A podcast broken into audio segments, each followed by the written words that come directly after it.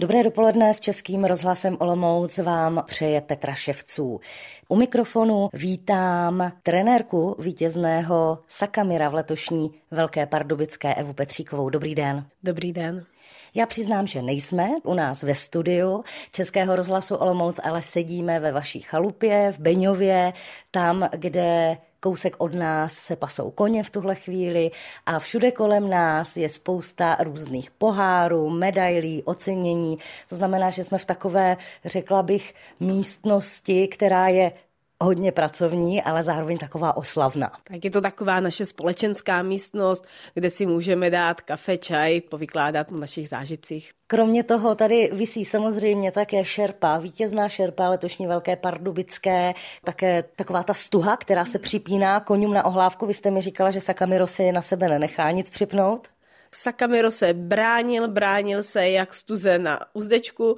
Pán eh, rozhodčí řekl, že mu rozhodně neodpustí šerpu, ale musel odpustit. Nedal se a šerpu mu opravdu nikdo nenandal.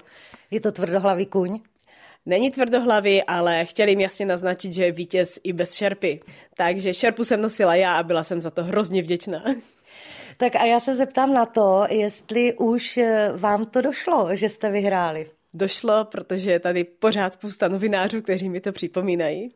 Já jsem mezi nimi, já jsem moc ráda, že jste si udělala čas, protože eh, ho máte opravdu nabitý eh, různými pracemi, starostí o koně, o rodinu a také ve své pedagogické práci učíte na střední zemědělské škole v Přerově. K tomu všemu se dostaneme. Eh, zajímá mě, jak jste prožívala Velkou Pardubickou vy osobně ten den. Ten den byl opravdu těžký, odjížděli jsme ve čtyři ráno ze stájí a celou dobu před náma byla ta vidina, že Honza Faltejsek nemusí jet za kamera. Takže opravdu ten den jsme byli schovaní, zalezli a doufali, drželi palce, že opravdu vydrží a bude moc odstartovat Velkou Pardubickou. A dívala jste se? Dívala. V momentě, když už šli na start, tak v ten moment už jsem se dívala a fandila a držela palce a věřila, že to snad takhle dobře dopadne. Nefandila jste sama, byl vypraven autobus z Beňova, dívala jsem se na vaše facebookové stránky, kde byly výzvy, kdo má zájem jet, tak cítili jste tu silnou podporu místní? Cítili, všichni měli zájem o připínáčky se Sakamirem, eh, chodili zprávy, jak to vypadá, jestli je připravený a opravdu ozývali se hlavně bývalí členové, kteří sem docházeli do oddílu, že jedou fandit, pozbuzovat, takže podpora byla. Jaké byly oslavy? Tak oslavy v podstatě zatím proběhly pouze ty přivítací v momentě návratu, takže v neděli pozdě večer, potom co se šlo v pondělí do práce, ale byly krásné a moc děkujem všem našim kamarádům, kteří to tady docházeli v noci připravit a počkat na nás opravdu do 11 do večera a krásně nás přivítat. No a zeptám se na Sakamira, jak on si užil Velkou Pardubickou z vašeho pohledu. Znáte ho určitě velmi dobře. Myslím si, že ví, že vyhrál a vrátil se zdravý bez jediného škrábance. Už druhý den sežral večeři, takže celou tu práci strávil hrozně dobře. A teď už běhá po výběhu, prohání ostatní a má čas na odpočinek. Kolik celkem máte tady v jezdeckém oddílu v Beňově koní? V současné době jich máme sedm. A kolik lidí se o ně stará? Pět je nás stálých členů a dvě žákyně si kradu čtyřikrát týdně ze školy, takže v podstatě sedm. Co to znamená pro tak eh, malou stáj, že vyhraje Velkou Pardubickou? Tak já myslím, že pro každou stáj je to strašně velký úspěch. Většina lidí, co v podstatě dělá dosti, dělá překážkové dostihy, si přeje vyhrát Velkou Pardubickou. Nám se to povedlo v malé stáji, je to o to hezčí, že v podstatě nás to neživí, děláme to jako koníčka a je to ta nejlepší odměna za tu dřinu, která kolem toho všeho je. Za to, že nemá člověk chvilku volna, nemůže nikam vyjet, tak tohle je ta nejlepší odměna. A co se tím pro vás mění? Mění se něco nebo prostě teď už zase jste v těch zaběhlých kolejích? No nemění se vůbec nic, akorát toho času máme ještě méně, protože tu jsou ti novináři. Prozraďte mi, jaký kůň je Sakamiro. My už jsme to trošku naznačili, ale vy už ho tady máte poměrně dlouho v Beňově. Sakamira tady máme už sedm let a ze začátku to byl pěkný rošťák, který opravdu vyhazoval, skákal neustále a velice často jsme se vraceli domů každý zvlášť. Teď už je to velice spolehlivý, zkušený kůň, který přesně ví, kde má pošetřit své síly a kde hrozí to nebezpečí a opět je schopen svého jezdce shodit a přijít bez něho. Tak to se naštěstí na Velké Pardubické zrovna vám nestalo. Každopádně, jak probíhá ta příprava na tak velký závod, na tak legendární závod, jako je Velká Pardubická? Věděla jste uh, už ve chvíli, kdy Sakamiro přišel k vám, že má v sobě ten potenciál jednou vyhrát? Vůbec nás něco takového ani nenapadlo, že bychom mohli mít koně do Velké Pardubické, protože každý rok je zhruba na startu 20 koní v celé České republice, kteří na to mají a vůbec by nás nenapadlo, že takový kuň se bude nacházet u nás ve stáji. Ani by nás nenapadlo pomýšlet do tak velkých výšin. No a jak tedy ta sedmiletá příprava probíhala? Co všechno vlastně ten kůň se musí naučit, aby mohl startovat na Velké Pardubické? Takže k nám přišel v podstatě jako tříletý a ve třech letech vůbec nevyběhl. Ve čtyřech letech zůstal jenom na rovinách, běhal jenom rovinové dostihy, protože se strašlivým způsobem v práci přeskakoval, nebyl vyrovnaný, utíkal, běhal, prchal s jezdcem, takže to nebylo úplně ono, co bychom chtěli poslat koně do překážek. V pěti letech přešel na proutěné překážky, to už měl ty výsledky daleko lepší než na rovinách a v šesti letech začal postupně přecházet na ty steeplechase, prvně na lehčí závodištích na Slovensku, ve Slušovicích a pak postupně do Pardubic. Vy jste říkala, že jste se vlastně do poslední chvíle báli, že Honza Faltejsek nenasedne na Sakamira, protože on předtím utrpěl nějaké pády a jeho účast byla v ohrožení ohrožení. Honza Faltejsek jako žokej trávil kolik času se Sakamirem přímo jako v té přípravě na Velkou Pardubickou? Honza Faltejsek ho jel vlastně ve dvou přípravných dostizích a to byl jediný čas, kdy se s ním setkal. A to je právě velmi zajímavé, protože vy tady máte žokej, je to váš manžel, který toho Sakamira jezdil celý rok před tou Pardubickou. Ne, ne, Sakamiro je můj kůň, můj miláček, takže Sakamira si jezdím sama. Sama si ho jezdíte, tak to je úžasné. Ti žokejové, asi když jsou profesionálové, tak eh, se umí rychle na koně naladit. Jan Faltejsek si chválil Sakamira, že je výborný skokán. Sakamiro byl ještě předtím, než loni skončil třetí na Velké Pardubické, docela podceňovaný kůň. Tak protože je to kůň, který za sebou opravdu nemá velkou stáj, velkého trenéra, tak eh, někteří v podstatě ho podceňovali, eh, říkali, že nemá na to, aby uběhl tak dlouhou distanc, že mu nebude sedět mokrá půda, hluboká, ale dokázal všechny tyhle věci vyvrátit a ukázal, že opravdu dlouhá distanc mu nevadí a nevadí mu ani mokro, které zvládl krásně letos při třetí kvalifikaci. Loni jsme ten dostih prožívali opravdu těžce, protože Sakamiro, taky jsme si tím nebyli jistí. Čtete články, i když víte, co máte doma, tak vás to trošku odrazuje v podvědomí to máte, že jo, že třeba na to nemá, nebo nikdy jste koně do takového dostihu neposílali, takže ten strach byl veliký, jestli opravdu to zvládne. Loni předvedl, že na to má, že do téhle společnosti nejlepší patří a letos, když už stál na startu, tak už si myslím, že jsme si ten dostih dokázali i užít. Taxis je taková ta překážka, která hodně budí respekt. V čem je podle vás záludná? Tak záludná je hlavně v tom, že opravdu na stadionu je 20 tisíc lidí a ten humbuk, co ti lidi vydávají, tleskají, křičí, řvou, ty koně vyvádí z koncentrace prostě něco takového nezažijou v jiném dostihu a najednou to tam prostě je. Celý ten dostih, celý ten den se točí kolem taxisova příkopu. Velká Pardubická je spojena s taxisovým příkopem, takže určitě to v každém je. Každý se soustředí jak z diváků laických, kteří se nedívají na žádný jiný dostih za celý rok, tak sledují právě překonání taxisova příkopu když se baví média, je to o taxisově příkopu, takže ten taxis je ten den tím nejsledovanějším a samozřejmě tak to vnímají i ti jezdci a následně v tom dostihu i ty koně, že tam je něco speciálního. No, ale když se stane takové neštěstí, jako třeba letos, kdy vlastně na této překážce zemřel kůň Stuk, tak se samozřejmě začne opět diskutovat o tom, jestli má smysl mít takovéto překážky v dostihu, jestli by se taxis neměl zrušit. Jaký je na to váš pohled? Myslíte si, že ta překážka tam patří? Myslím si, že ta překážka tam určitě patří, dělá celé jméno tomu samotnému dostihu Pardubicím, danému mítingu a bohužel je to strašně špatné nebo nehezké, když se něco takového stane, ale takovéhle chyby se stávají i v jiných dostizích, akorát, že bohužel v tenhle den je to všechno sledované. Je možné, že letos nebyl žádný přímo takový ten vodící kuň, který by nastolil tu správnou rychlost a bohužel tam došlo k tomu, co se stalo. Já myslím si, že to opravdu bylo vinou selhání jezdce jednoho koně, který zavinil celý karambol. Jakou má historii tady ten váš jezdecký oddíl? Tenhle oddíl vznikl někdy před 50 lety a v podstatě věnuje se tady od začátku jak dostihovému, tak sportovnímu ježdění.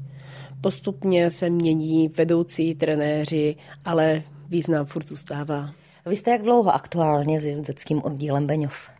Já jsem tady takových deset let. A co vás přivedlo? Přivedl mě sem manžel, takže díky tomu, že jsem se provdala, tak jsem si sem přestěhovala koně a změnila své působiště. Takže koně bylo to, co vás s manželem propojilo. Je to tak, prostě koně.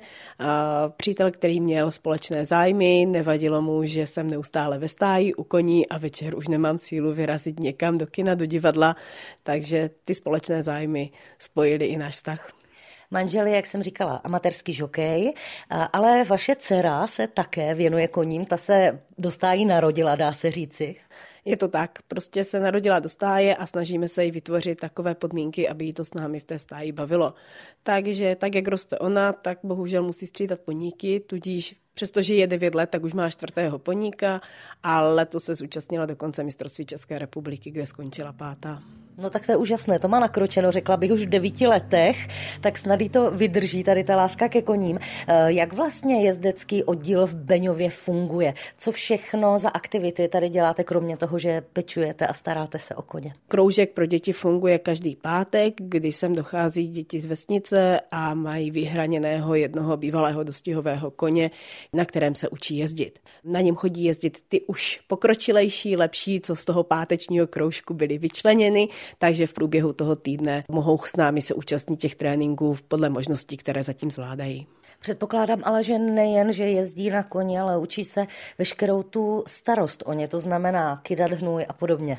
Přesně tak a fakt jsou krásně naučení, že Přicházíme sem ve dvě hodiny, už je všechno zameteno, uklizeno, umyté napáječky, sbírají výběhy, mažou uzdečky, takže opravdu vedeme ty děti od začátku do konce, tak jak by to mělo ve správném klubu vypadat, ne, že jenom přijdou a jezdí. A kolik eh, těch dětí tady máte, kteří možná mají sen jezdit profesionálně na koních? Strašně se to mění, je zajímavé, nejvíc dětí přichází v zimě. Asi zrovna, když rodiče nemají s nima žádnou aktivitu, tak v tom nejhorším počasí je tady plná stáj a přes léto a přes prázdniny jsou tady dvě, tři děti, takže opravdu je to takové Nedá se to přesně říct, kolik jich tady je stálých, protože u nás neplatí žádné členské příspěvky. To, aby mohli jezdit, si musí prostě odpracovat. Vy jste říkala, že eh, jezdecký oddíl v Beňově má dlouholetou historii, byl založený, pokud se nepletu, v roce 1964. Za tu dobu vylouply se tady nějaké talenty, které na sebe upozornili? Tak asi největším talentem byl můj manžel, který v podstatě působil dlouhou dobu jako nejlepší amatérský jezdec u nás v dostihovém provozu. V poslední době jsme tu měli jezdkyni Ellen Borkovou, která dokázala skončit třetí v mistrovství z Linské oblasti v drezuře s bývalým dostihovým koněm tady od nás ze stáje. Takže opravdu přesto, že se věnujeme dostihům, tak se snažíme, aby ti začínající jezdci měli i sportovní jezdecké dovednosti v tom klasickém jezdeckém odvětví, jako jsou parkury a drezura. Pojďme se ještě pobavit o těch ostatních. My jsme hodně mluvili o Sakamirovi, ale vy tady máte těch konňů celkem sedm. Maková panenka, taky velmi úspěšná i v loňském roce. Takže jaké koně tady máte? Maková panenka zrovna teď tady není. Maková panenka odjela na wellness pobyt ke svému majiteli, takže se snad vrátí v prozinci dle domluvy. Pan majitel má obrovské pastviny a vzhledem k tomu, že letos neměla takové výsledky, tak jsme se rozhodli, že by bylo fajn, aby si odpočinula, nabrala síly a dle posledních informací má už opravdu hodně. Takže si myslím, že eh, se nám vrátí tak, jak jsme se domluvili a budeme oba dva rádi.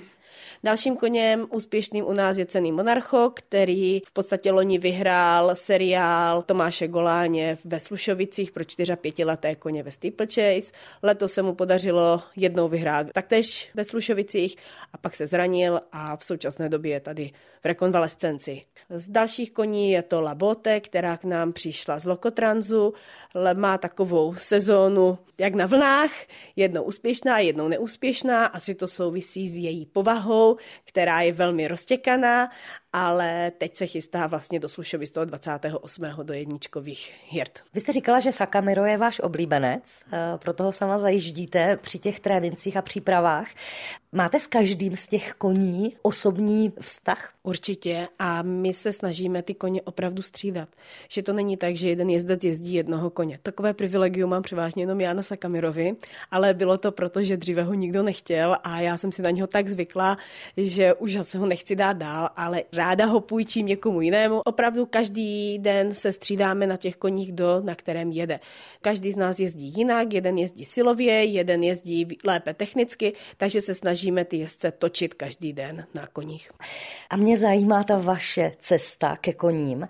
Kdy jste zjistila, že koně budou vaše životní láska? Velice pozdě, až v 15 letech, kdy jsem v podstatě začala dělat koně na trud svým rodičům, kteří se snažili, aby ze mě byl sportovec a měli podmínku, že ke škole musím dělat nějaký sport každý sport, který jsem začala dělat, tak se můj otec stal mým trenérem, nebo aspoň vedl učetnictví daného oddílu a já jsem se chtěla strašně osamostatnit.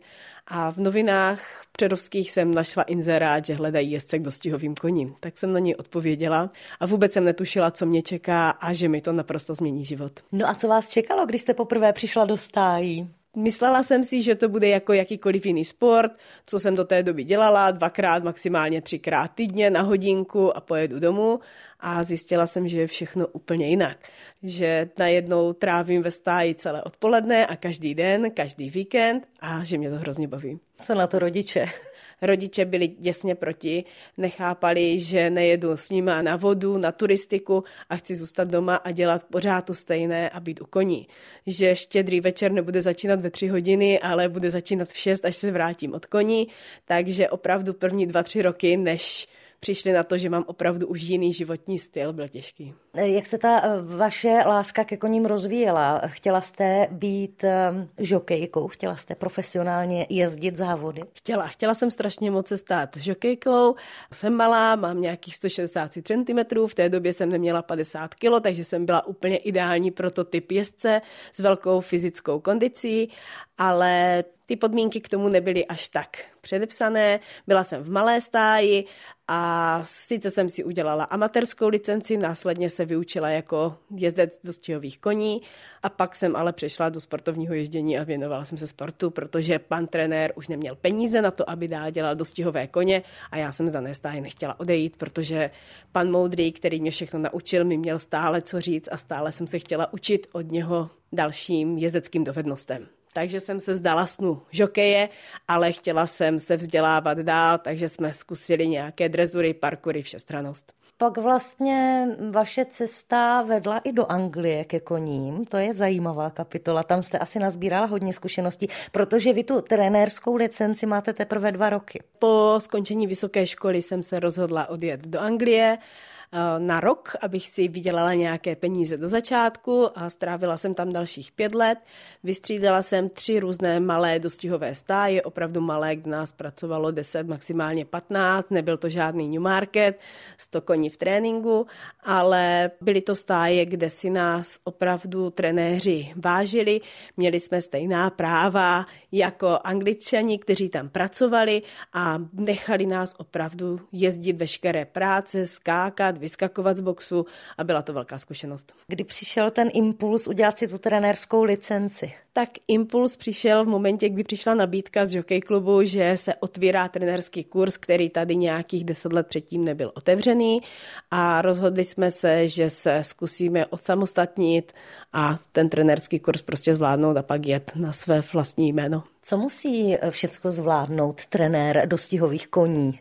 Za co dostanete to osvědčení, že můžete? Jsou to v podstatě písemné a ústní zkoušky, které musíte zvládnout před komisí. A to je všechno? To je všechno. A v té praxi praktické rovině, co musí zvládat eh, trenérka dostihových koní tady v Beňově. Co všechno obnáší ta vaše práce? Trenérka musí zvládat úplně všechno. To je od nakrmení, zadekování, vyházení hnoje, pustení do výběhu, po odjíždění, ošetření a celý personál. No a jaká jste trenérka? Trenérka, myslím si, že dobře poslouchám svého manžela. Výborně, tak se o to dělíte. dělíme. Opravdu je to naše společná práce, kdy převážně ji vymyslí manžel, já k tomu mám spoustu kritiky, pak se pohádáme a pak to nějakým společným způsobem prostě dovedeme do toho zdárného konce. Opravdu všechno spolu konzultujeme, děláme společně a je to společná práce a nejenom nás, ale opravdu i těch dalších členů v tom oddílu. Bez našeho předsedy jezdeckého oddílu by ta stáj nemohla fungovat, protože jediný, který umí řídit traktor a který nám nachystá cvalovou práci, projede, udělá překážky, ostříhá, vyveze hnůj, takže naprosto maličké věci, bez kterých by ta stáj nemohla fungovat, všechno opraví, zašije sedlo, takže neuvěřitelný kutil tým. Tak stejně holky, které tady jsou, ať už je to Věrka Třetinová nebo Ellen Borková, které jsou neuvěřitelné ošetřovatelky a dobré jestkyně a prostě je to naše společná práce. Když dokáží ti ošetřovatelé říct, dneska ta práce nebyla dobrá, nezdál se mi ten kůň, zase to bereme v úvahu pro vymýšlení další práce. No a zajímá mě před těmi samotnými dostihy, protože vy tady ty žokeje nemáte, že jo, po celý rok. Oni se potkávají s těmi koňmi chvilinku před závodem. Tak eh, vlastně jaké jsou vaše trenérské pokyny směrem k těm žokejům? Většině žokejů pouze říkáme, na co si dát u daného koně pozor. V čem je odlišný, na co si ho pohlídat, jaké je, víc než nějakou taktiku do dostihu. A pak už je to na žokej, protože je to i o jeho zkušenosti a nějakém teda nastavení se s tím koněm do dohromady. Přesně tak. Pak je to na tom žokeji, jak se ten daný dostih bude vyvíjet, jestli je to kůň, který může jít zepředu, jestli je to kůň, se kterým nemá spěchat, protože to už tady víme z práce, takže on dostane tyhle instrukce, které skoky se mu třeba nelíbí, na které straně jít, kde je víc světla tmy, třeba Sakamirovi vadí, takže opravdu dostává jenom instrukce o daném koni a pak už si většinou ten dostih promyslí sám, jak to zajet. Dnes je hostem dopoledne Českého rozhlasu Olomouc Eva Petříková, trenérka vítězného Sakamira v letošní Velké Pardubické ale také pedagožka na střední zemědělské škole v Přerově. To je vaše další práce. Já mám pocit, že když jsme si povídali o tom, co obnáší všechno práce u koní, tak si nedovedu představit, že ještě vlastně máte takovou tu svoji normální práce, že ty koně jsou vlastně tím koníčkem, jak jste říkala, ale zároveň oblast, které se jako pedagožka věnujete, je stejná, to znamená chovatelství a jezdectví. Je to tak a je krásné, když je vlastně moje práce mým koníčkem a vlastně žáci přichází na tuhle školu proto, aby dělali koně takže to baví je i mě a pak si myslím, že ta společná práce je skvělá. Jak vlastně ten váš obor eh, tady na zemědělské škole v Přerově funguje? Co všechno se tam eh, studenti učí a co z nich bude? Takže my máme obor maturitní agropodnikání se zaměřením chovatel koní jezdec. Takže získají maturitu na zemědělské škole, kde mají opravdu maturitu z ekonomiky, z ostatních předmětů, tak jak by to mělo být, plus mají navíc možnost studovat svůj zájem ty koně. Takže proto si myslím, že to většinu těch holek, převážně holek, které k nám chodí, baví, protože tam opravdu mají možnost se dozvědět i něco o tom svém koníčku a přitom si nezužují možnost pokračovat někam dál na vysokou školu, jako kdyby šli někam jenom na učební obor, čistě zaměřený na jezdectví. Vy tam eh, při škole máte i stáj s 15 koňmi, jestli se nemýlím? Dohromady jich tam je v současné době asi 26 i s nájemními. Takže točty koní se zvyšují, protože se zvyšuje počet žáků, kteří přichází studovat eh, tento obor a otevřeli jsme i nový obor farmář, který má taktéž zaměření na koně. Takže těch žáků prostě přibývá a musíme navýšit i kapacity koní, aby měli na čem se prakticky vzdělávat. To znamená, že vy se i v průběhu výuky pohybujete prostě v těch stájích eh, v Přerově a pak jedete domů na druhou šichtu ke svým koním. Přesně tak. Ale je to vlastně asi dobrá zpráva, že je zájem eh, takhle velký? Je, určitě. Mám z toho radost a opravdu si myslím, že je to skvělá příležitost pro to získat maturitu a přitom stále dělat svého koníčka. Když jsme u toho eh, potom dalšího studia, znamená to, že aby se člověk mohl stát třeba profesionálním jezdcem, případně trenérem dostihových koní, musí mít vysokou školu? Ne, tak to vůbec není. Opravdu, pokud se chcete stát jezdcem, nepotřebujete ani tohle středoškolské vzdělání. V podstatě to vzdělání je mimo klasický vzdělávací systém. Třeba na toho trenéra dostihových koní tam ale nějaké požadavky samozřejmě jsou, protože je to podmíněno základními znalostmi anatomie, fyziologie, takže nemůže to dělat každý. Tak a vraťme se zpátky do Beňová. Je říjen, Tady už pomalu doznívají tedy ty eh, velké letošní úspěchy. Co máte v plánu dál? Teď už pomalu sezona končí. Takže ještě se zúčastníme dostihu ve Slušovicích. Na 11.11. 11. plánujeme pořádat Hubertovu jízdu, takže slavnostní zakončení sezóny, kde každý rok přijíždí kolem 70-80 koní. Připravujeme pro ně 50-60 skoků v lese, takže opravdu krásné zakončení sezóny a pak už konečně nastane zasloužený odpočinek. Letos nemáme žádné mladé, dvouleté, tříleté koně, takže opravdu ten odpočinek bude vycházkový, procházky po okolí, po terénu a od 1. ledna se rozjedeme znovu do další sezóny. A nebudete asi před sebou mít úplně lehký úkol, protože se asi bude očekávat, že eh, budete obhajovat je to velká výzva pro vás? Tak určitě to velká výzva je. Se Sakamirem jiné plány, než do Pardubic jezdit nemáme. Prostě půjdeme stejnou cestou, jako šel letos. Dvě kvalifikace a pokud na to bude mít, zůstane zdravý, tak opět do Velké Pardubické. Tak budeme držet pěsti, aby se eh, ten úspěch eh, minimálně zopakoval. A já moc děkuji za to, že jste byla hostem Českého rozhlasu Olomouc a přeji hodně štěstí a ještě jednou velké blahopřání. Děkuji vám moc. Naschledanou. Hostem dopoledne Českého rozhlasu Olomouc byla trenérka dostihových koní z Beňova u Přerova Eva Petříková a od mikrofonu se loučí a naslyšenou u některého z dalších pořadů se těší Petra Ševců.